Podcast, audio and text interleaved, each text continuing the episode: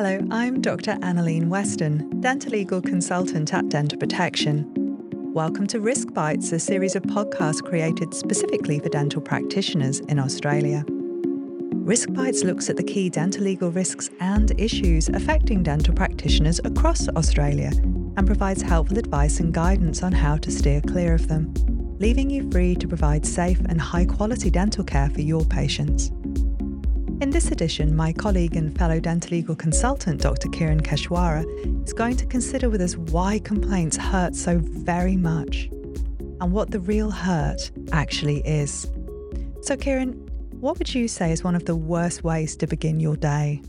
Even worse than not having my coffee in the morning?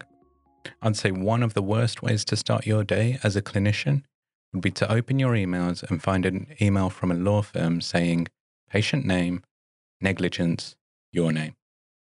Or imagine if you get an email from APRA and the dental board letting you know that a complaint has been lodged against you. It's a classic heart sink moment where you feel like someone has dropped the ice in the pit of your stomach and the walls start to close in. Yeah, it would definitely rattle any of us.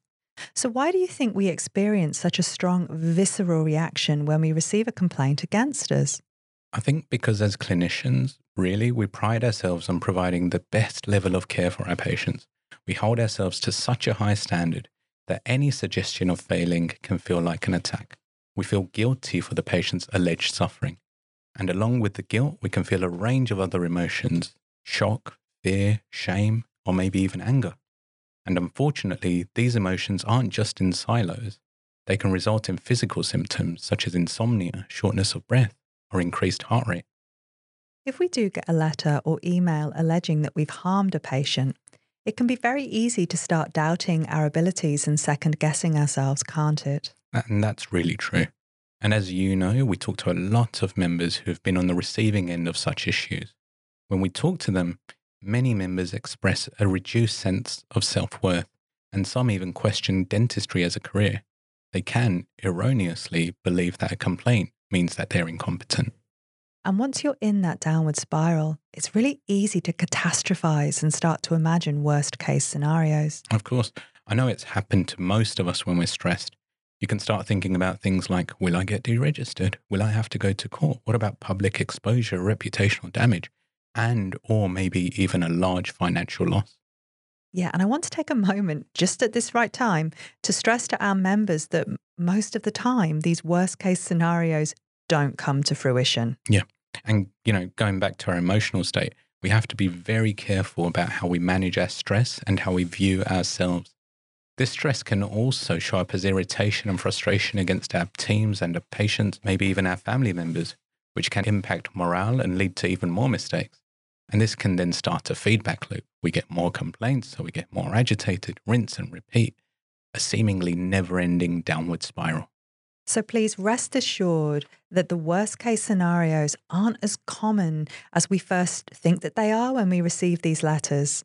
So Kiran, could you please let our listeners know of the timelines once you become aware of this complaint? Because I think people want to know how long they're going to have to suffer through this. Yeah, and the timelines differ really depending on how the patient complains, whether they've gone through a lawyer or to the dental board.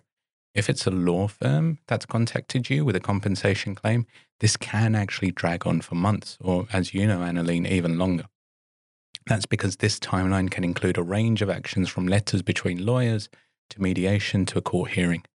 In that case, Dental Protection will assist you by review, reviewing all your records and analysing all communications from the lawyers. We'll basically take the management of the case for you, which also includes appointing one of our panel law firms to assist. Our intention is to let you do what you do best, and that's treat patients while we work in the background and ensure we get the best possible outcome for you. In the rarest of cases, you may need to go to court. And if this does happen, don't worry, we'll be there to help you and back you up with our dental and legal expertise. Now, if it's a dental board complaint, you usually have about two weeks to respond. So time here is of the essence, and we urge you to give us a call as soon as you receive this notice. We'll assist you with your submission and make sure that you properly address the complaint. You may also need to appear before the dental board or in New South Wales, the dental council, and we'll also help you prepare for this as well. It can be a bit daunting to appear in front of the dental board or council, as it's not our usual clinical setting, and members express discomfort feeling judged by a panel of their peers. It's natural to feel stressed in such situations, and Dental Protection will help you through this process. We will, and we'll be sat right next to you, That's quite true. literally, yeah. while you're going through it. So the next question people want to ask, Kiran, is how long is it going to take to receive a response from the dental board?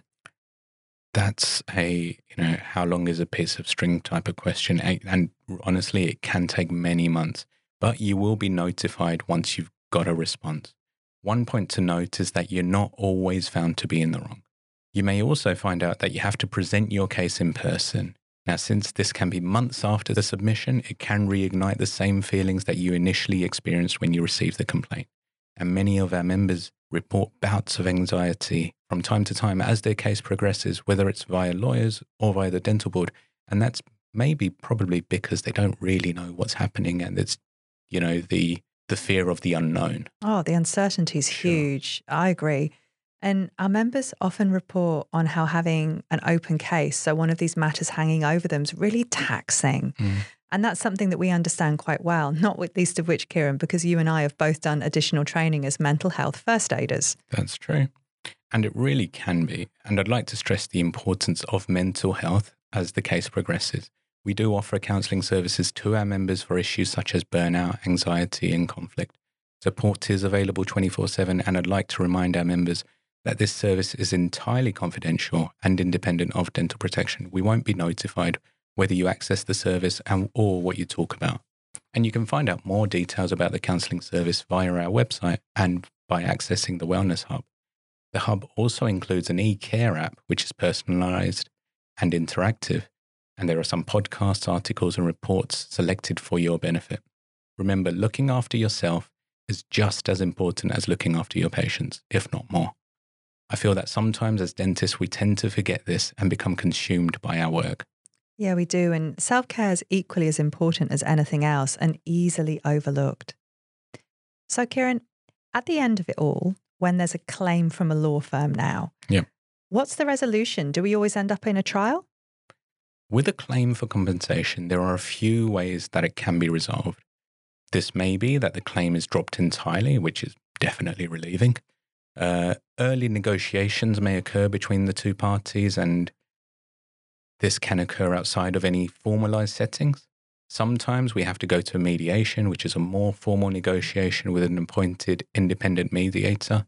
Or, as I said before, very rarely the case can go to trial, which would be in court in front of a judge.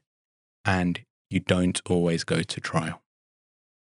During COVID times, we have found that cases have moved online, so you present virtually, but physically you're in a room surrounded by, you know, us or other colleagues.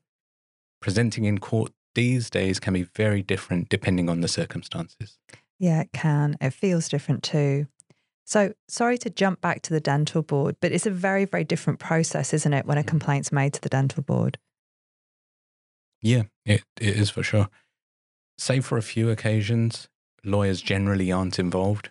Um, for complaints made to the dental board, there are a number of outcomes that can occur.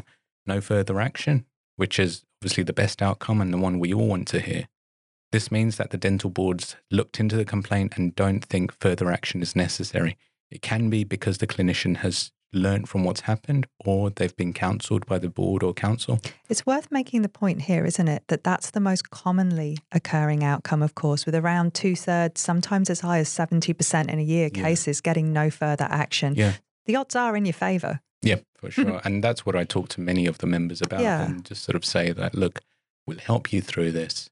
Let's try and learn from this. And if we can show what you've learned, then more likely than not, you will get the outcome of no further action. Mm. The other outcome is could be that a caution is issued, and this is essentially a warning to encourage the dentist or other clinician to take care and be mindful of their conduct when performing procedures. There may be undertakings made where the practitioner cannot provide a certain treatment modality until certain conditions have been met, or there may be conditions imposed on your practice, and this can include additional C P D, audits, working under supervision, or on-site performance reviews. And as you can see, the range of conditions range in severity. Very, very rarely you may have a suspension or deregistration. And this is so rare because it indicates that there's been grievous professional misconduct.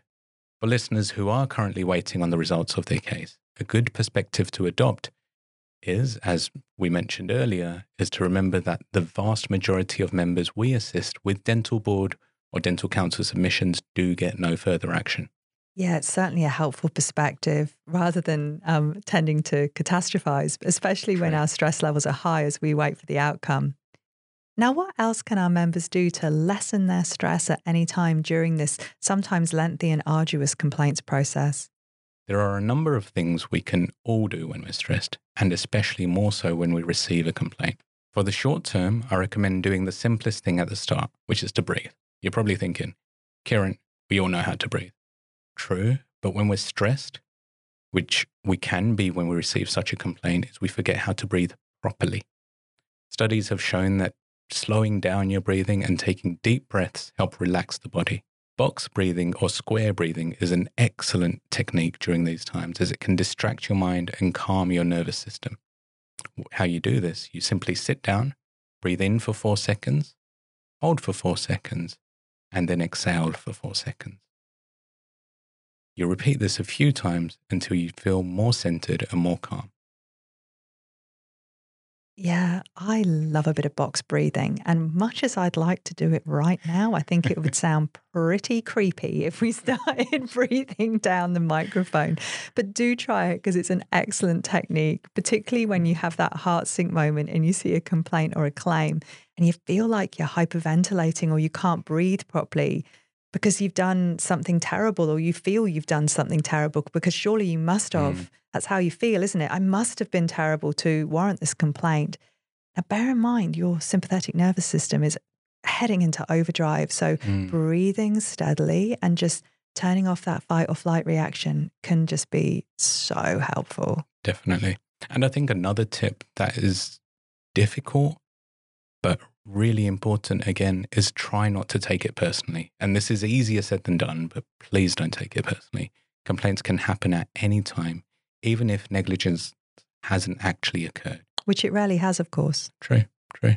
And we know that in a ten-year period between two thousand eight and two thousand eighteen, instances of complaints have increased exponentially. And anecdotally, members are telling us that more patients seem to be complaining and not willing to sit down and talk directly with us. It's important to remember that many times a patient or their lawyers may not actually understand the nuances of dental treatment and so are bringing forward a case without any merit. If we have made a mistake, it still doesn't mean that we're bad clinicians, and the dental board doesn't see it this way either, which may be why most complaints are dismissed. Now, armed with this knowledge that complaints are increasing, it's helpful to understand the process of complaints. When the process is foreign, it can be uncomfortable and increase anxiety because we don't know how to conduct ourselves. It's not like we're in clinic, we're aware in control and we're in charge. So if we take the time to understand the process, we may get a sense of clarity and a sense of control over the actions that we can take. This also helps in not letting our imaginations run wild with the worst possible scenarios. Of course, as always, Dental Protection, along with our panel law firms, will guide you through this process. We'll be there with you for any appearances before the dental board or the courts and help you through any of the issues that may come up. All of this can be very taxing, so remember to lean on your support network. That's what they're there for. This can include family, friends, colleagues, your indemnity provider, and counselling. And I'll mention it again because it's so important to remember. Dental Protection does provide free counselling services to all our members, regardless of whether a complaint has been made or not. And we really would encourage you to utilise it. So Kiran, to tie this all together then, what do you think our members should do when they receive that dreaded notification? Firstly, as we said before, take a few deep breaths. Try and gather your thoughts and contact us. As we've discussed today, you'll be feeling a range of emotions, and during such times it's very useful to have us look over the complaint and give you an objective view. Sometimes we may have to have a conversation about what a third party, whether it's a lawyer or a dental board, will be critical of, as I've said before, it is better that we go into what can be a very terrifying process with our eyes open and aware of what can happen, so that when we're, we're not in for any surprises later on down the track. We can help manage the matter and guide you through the process. As clinicians ourselves, we know that things can and do go wrong, and we definitely understand the range of emotions you may be feeling. Remember, we're here to help. Yeah, absolutely. And just because you make a mistake, it doesn't make you, as Kiran said, a bad practitioner, and it doesn't make you a bad person. So thanks, Kiran. That's such helpful advice, and we truly hope it's been helpful to all of you listening. We look forward to sharing more guidance with you in the future. If you like Dental Protection podcasts and you'd like to hear more, please subscribe and leave a review.